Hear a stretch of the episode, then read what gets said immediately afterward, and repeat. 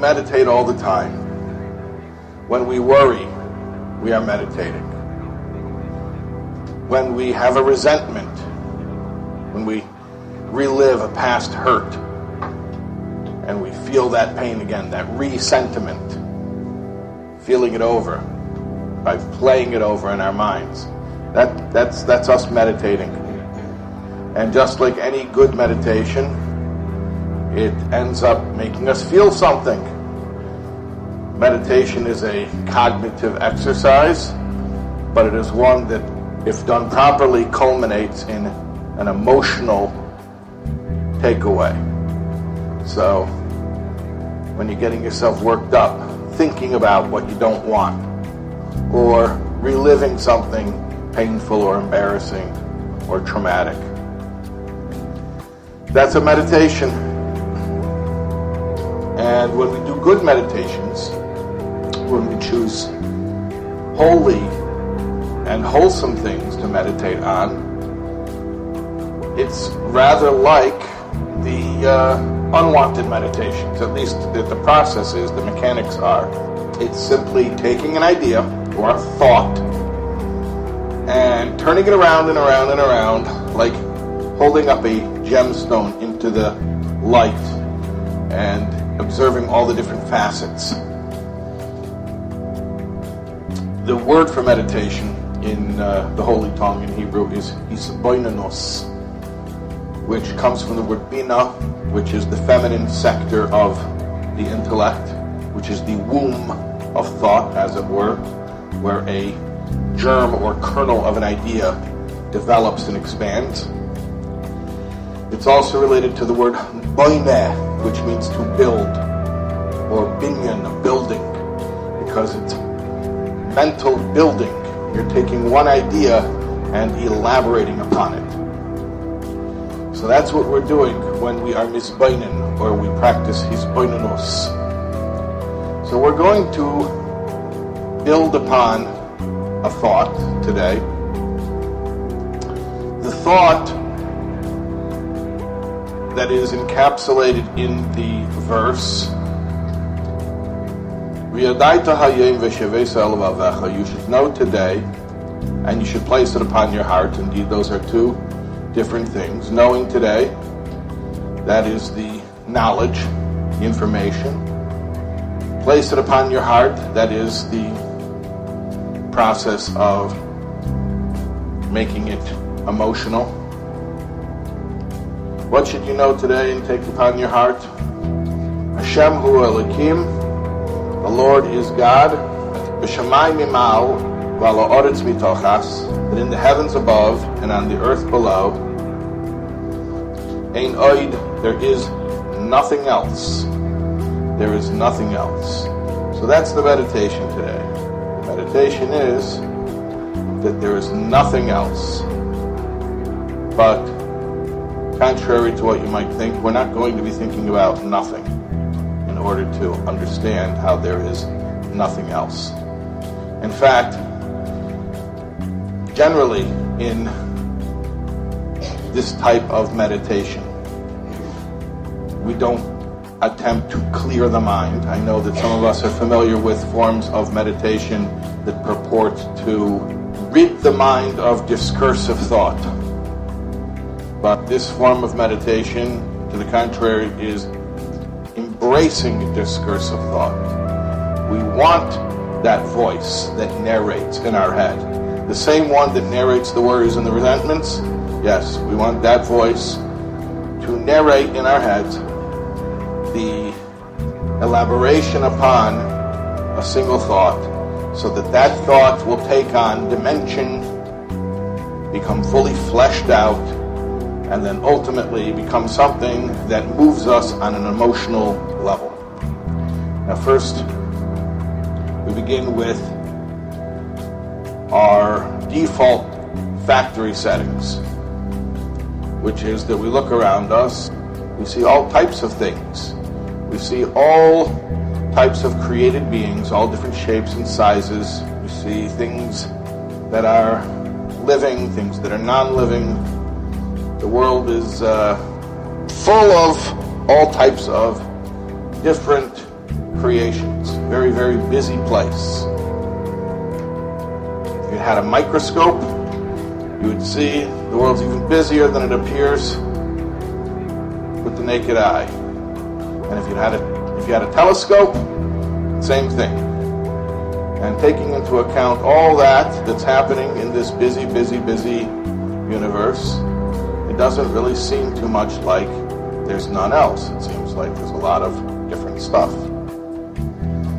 So, how are we going to get ourselves into the mode of thought where we not only know, but we have taken to heart, we feel that truly there's nothing but God? So, we begin with the notion that everything that exists at present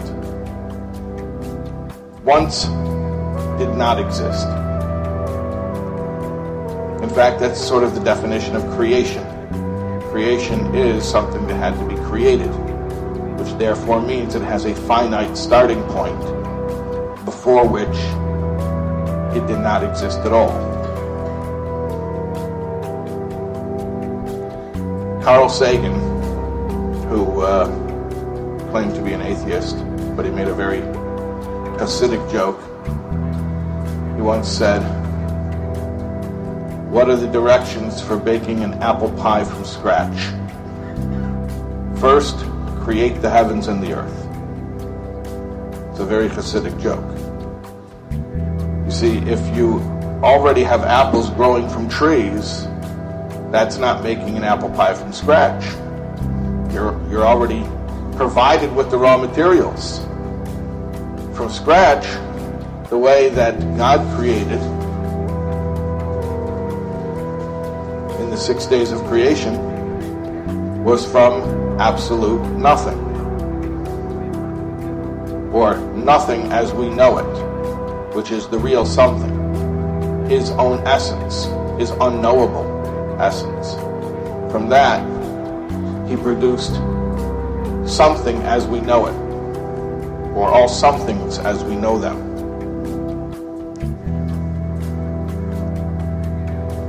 They say uh, there was a group of research scientists. They wanted to simulate the creation of man, just as God had created man on the sixth day of creation. It says in the Torah how Hashem gathered earth. He formed it into the shape of a man, and he breathed within it the breath of life.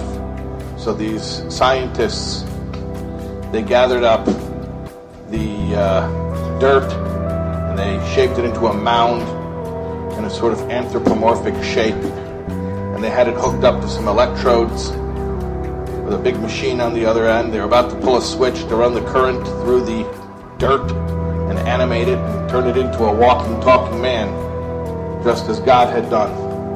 And as they're about to pull the switch, a voice booms forth from heaven and says, Not so fast. Get your own dirt. Meaning to say that even if man would animate dirt and turn it into a walking, talking man, that would not be creation something from nothing. When God created, He created the dirt, and He created it out of nothing. In that sense, human creativity as we know it is not creation at all, because all manners of human creativity are actually formation, not creation. We take one something and we manipulate it and we change it into another something. So the artist may arrange the paints on the canvas and create, we call it creation, create a work of art. But the canvas existed and the paints existed before he got a hold of them. Or uh, the baker may take the flour and the water and knead them into dough and bake the dough into bread. But of course, the baker was starting with flour and water. The baker didn't create the flour and the water. So again, that's an act of formation, not creation. The metaphor that's used in the second volume of Tanya is that of a silversmith. It says that a silversmith takes a piece of silver and melts it and turns it into a cup. And then the silversmith takes the cup and places it on the shelf in his workshop and takes a lunch break and leaves the workshop. At no time is the cup in danger of reverting to its previous state. And that's a very important point. That's a very important point. In fact, that's the point. That when you manipulate one something into another something, when you merely change the form of a something, generally speaking, it does not revert to its previous state. Generally speaking, it is fairly comfortable and stable in its new state. So the painting doesn't unpaint itself and loaf of bread doesn't turn back into flour and water. Because when one something is changed into another something, it generally stays that way. This is the exact opposite of the nature of a something that was fashioned from nothing. And the reason is that when a something is made out of another something, all that has been changed is the external form when a something has been made out of nothing, but has been changed as the very essence of nothing. What is the essence of nothing? The essence, meaning the very definition, the unavoidable definition, is, is its non existence. Therefore, to bring non existence into existence is not merely to impose some external change upon its form. To bring non existence into existence is to override the very essence of nothingness.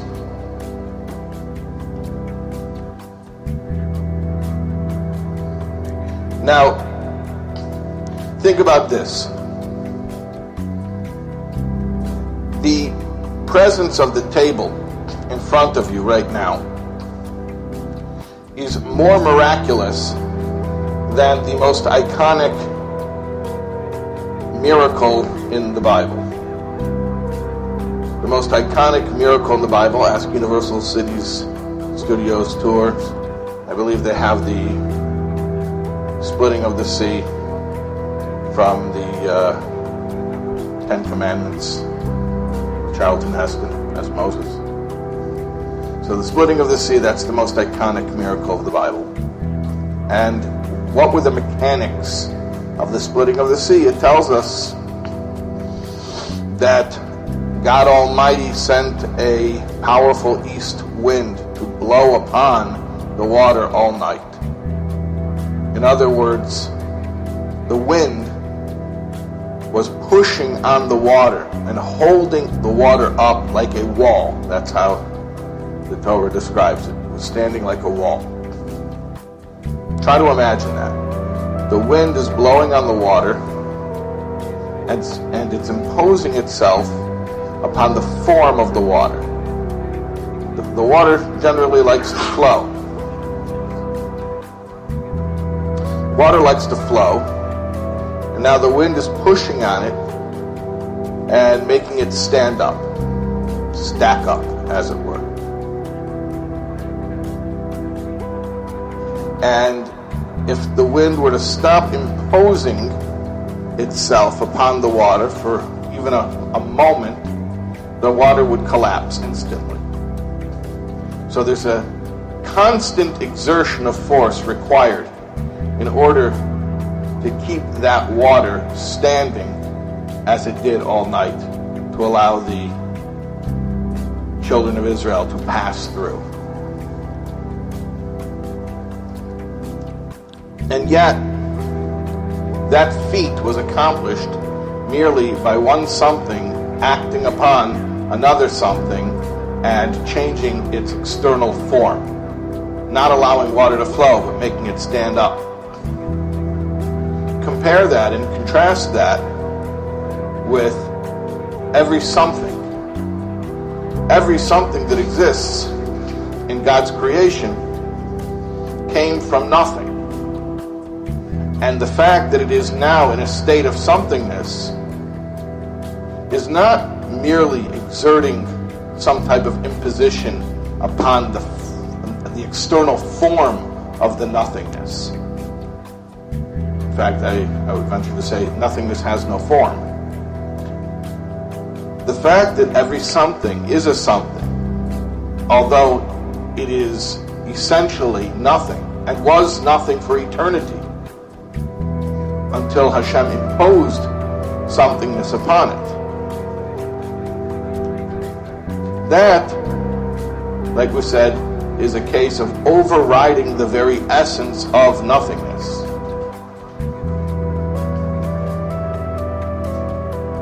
So here, here's a logical argument. If in order for Hashem to override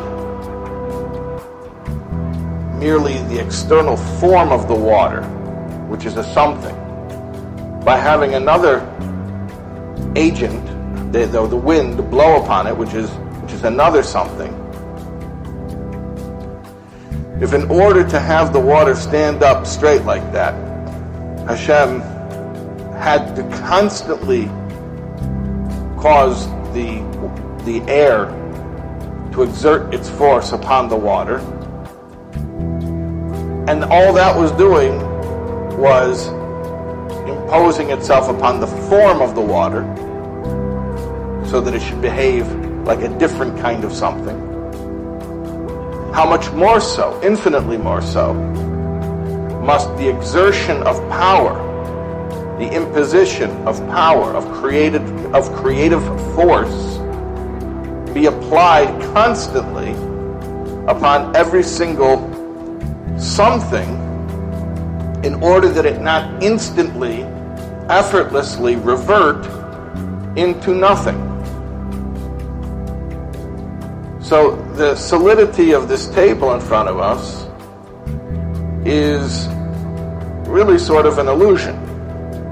I don't mean that it's solid in the sense that you can't pass your hand through it. I mean the fact that we take for granted that it is there just because it has been there in the previous millisecond. The truth is that the essence of the table, like all somethings, is non existence.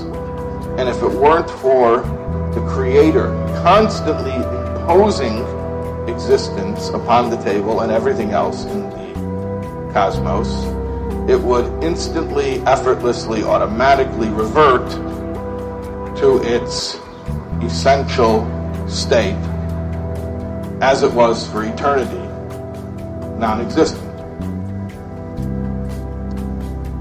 So once you start to think about it in those terms, now you can start to have two perspectives on reality at the same time. You can start to experience the relative non existence of all things, even without having to call your perceptions a lie. What I mean by that is that created existence is not an illusion, but the nature of created existence is subject to an illusion. Created existence certainly exists, but not the way that we assume it to exist. we assume that it exists, we take for granted that it exists independently. Whereas the reality is that its existence at every single second is completely and totally dependent. For if the Creator were to cease imposing somethingness upon every something, as we said, it would instantly, automatically, effortlessly revert to non existence. How much lag time would that take? Imagine stopping a massive semi truck going 90 miles an hour down the highway, and all of a sudden you see the bridge is out ahead and you have to pull the brake, stop the truck. It's a certain amount of momentum built up. It's going to take a while to stop that truck. Now imagine something as gargantuan as the universe how massive it is. And yet, if Hashem were to stop imposing created existence upon the universe, how long would it take before it were to disappear? No time at all. And as such, even at this present instant, this tiny, tiny, tiny little fraction of time that we call the present, even though we see the somethings around us and the table is in front of us and we can see it and we can even touch it and lean upon it, its existence here is not in any way whatsoever independent. Its existence is an extension of the one and only true existence, the one and only true something, which always was and never came into being, never needed to be created because it always was and is and will be. So imagine yourself now, you're going about your day, and you encounter many things. By things, I mean objects. And as well, maybe a little bit more abstractly, situations. By situations, I suppose I mean the arrangement of those things, as well as how human beings and other living creatures interact with them. In other words, all of the circumstances of your life.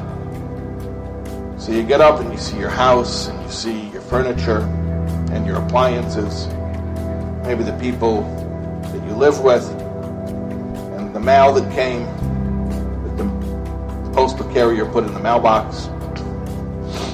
Maybe there's a package that was delivered for you too at the door, something that you ordered yesterday. Your car is out in the driveway. Right? This is the world of created things and situations that we're very, very used to living in, sort of with a blind faith that it is absolutely solid and real on its own. Now, remember, we have two perspectives, and they're not mutually exclusive whatsoever. At the same time, you go about your day you open the refrigerator and you take out your, your orange juice and you pour it into the glass. That orange juice and that glass are only existing at each second because the Creator is imposing somethingness upon them at that second. So, do they exist? Yes, they exist. Do they have their own existence? No, not at all. They don't have their own existence. In fact, what you could actually say is that every something, the orange juice and the glass of orange juice and the counter that the glass is lying on, that each one of those somethings is actually a manifestation of divine will. Those are all divine will for the manifestation of divine will, because without divine will, none of this would exist at this present second. In that case, what are the implications here? The position of the orange juice glass on the counter is a direct product of divine will. You didn't realize God took so much interest in the details of your life. And if the carton of orange juice happens to run out before you're able to fill the glass to your liking, well, that's not to your liking, but apparently it's to God's liking. Because the precise amount of orange juice to the molecule, and even smaller measurements, is an expression at that very moment of the Creator's will. Now, as we're experiencing the orange juice in this way, it occurs to us that every single thing that happens in our life is exactly as the Creator wants it to be at this moment. At this moment. Stress at this moment because faith is not fatalism. Fatalism means, oh, it's this way now, so it's always going to be that way, which is absurd. But faith, faith simply means a reality affirmation. It is this way right now. That must mean that is precisely the way the Creator wills it to be right now. In grammar, there are different tenses of verbs. The verb tense to remember, which is a guide for your life, is present perfect. Present perfect. The present is always perfect. So, the orange juice obviously is just a uh, an easy example because your emotions are probably not that highly invested in that outcome. But the truth is, the very same idea that holds true for the orange juice holds true for everything that's going to happen in your day.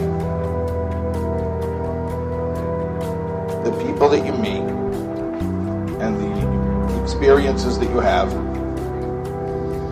everything is being arranged down to the minutest detail.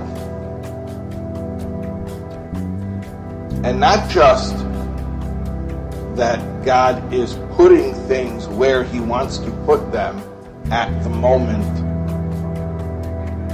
but even more than that, He's creating them in their places at the moment that He is creating them.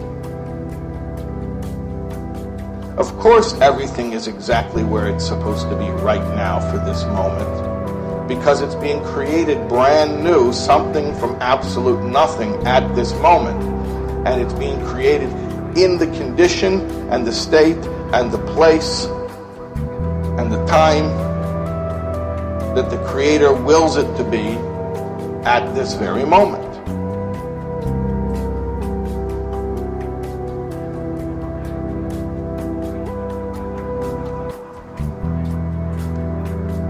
Now, we're just showing up to God's reality. We're not even reacting yet. We have no need to react. Free will has to do with how we're going to react, but we're not reacting today. Today, we're just going to experience God's world. Maybe we'll, we will react tomorrow.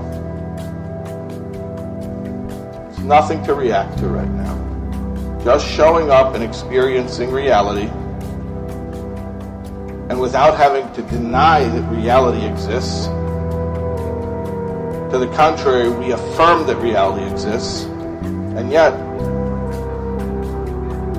we don't assume any longer that creation has any independent existence whatsoever. We realize that the nature of created existence is absolutely completely and constantly dependent on the Creator. Completely, that means all of it. Constantly, that means all the time. You know, maybe hundreds of years ago, when these meditations were described in the mystical texts, it was harder for people to imagine things like this. But today, if I were to ask you, for instance, just as an analogy, this is not the actual idea, but it's an analogy. If I were to say, what would happen if you were to extract all of the atoms from the table in front of you? How much table would be left over? You know that joke, they say, don't believe atoms, they make up everything. So if the atoms were removed from the table in front of you, how much table would be left over? So if God's will were removed from the present moment, how much of reality as we know it would remain behind? An empty shell? No, not even. Nothing. In fact, not only would it not exist now, but retroactively it will have never existed because it will lose everything, including its past, including its history. Now, if that's so, we could really understand what it means. Kol hakoyes ki'ilu avid avedazara. Anyone who gets angry, it's like he worshipped idols. Why is anger like worshiping idols? Anger is a reality rejection. It's like sitting down at the restaurant and the waiter brings you your order and you say, Waiter, that's not what I asked for. Take it back. Anger is telling God, this, this present moment is not what I asked for. It's wrong. Anger is a reality rejection. Now you can say the present reality is painful. We don't have to lie. Better not to lie. We can be truthful about whether the moment causes us pain or pleasure. But our opinion, meaning whether we think it's right or wrong, is really irrelevant in light of the fact that if it's happening right now, it's happening exactly as the Creator is willing it to happen. Therefore, the first thing we really need to do before we start judging, or maybe instead of judging at all, first thing we need to do is just show up. Completely show up. Without numbing, without self distracting. Anger sometimes has that effect. The rage is a sort of numbing agent so that we don't have to feel what we would be feeling if we were to soak in the moment.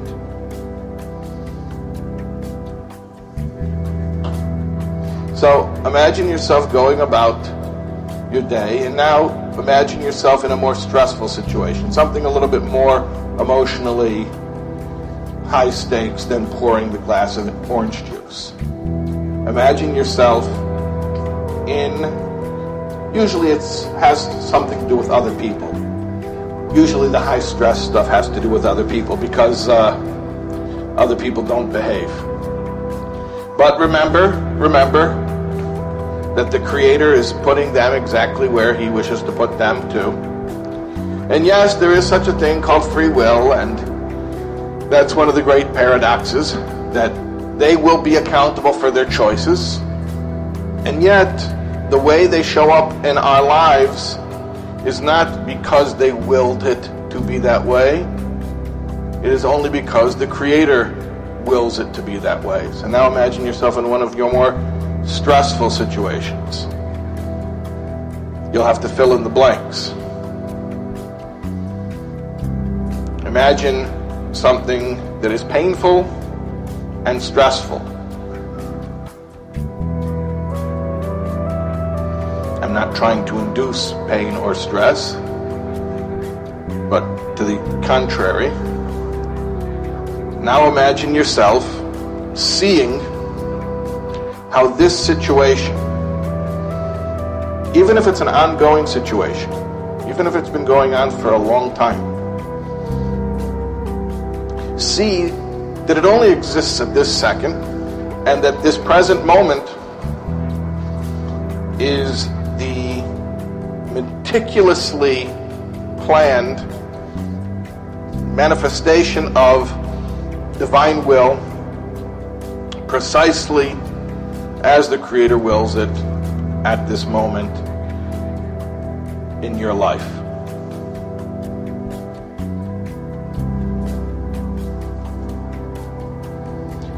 And you don't have to react right now. You don't have to say anything. You don't have to do anything.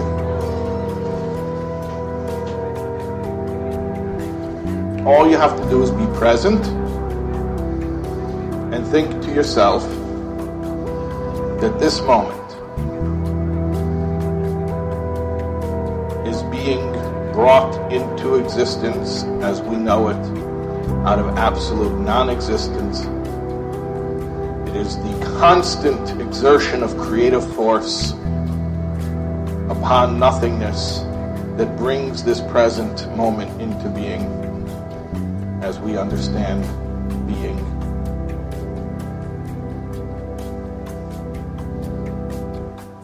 And that this is being done with infinite wisdom and, believe it or not, infinite kindness. Tailor made specifically for you and your growth as an eternal being, experiencing creation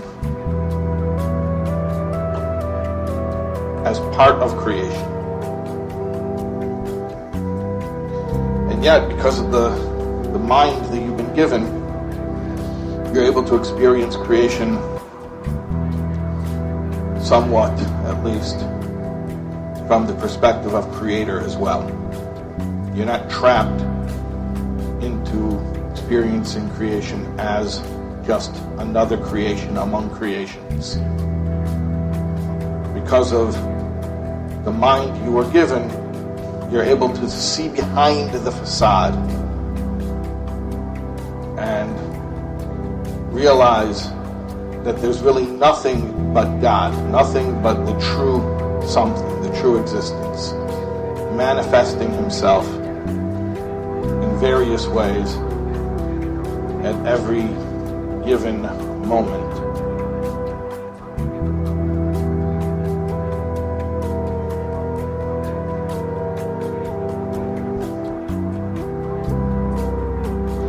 Say that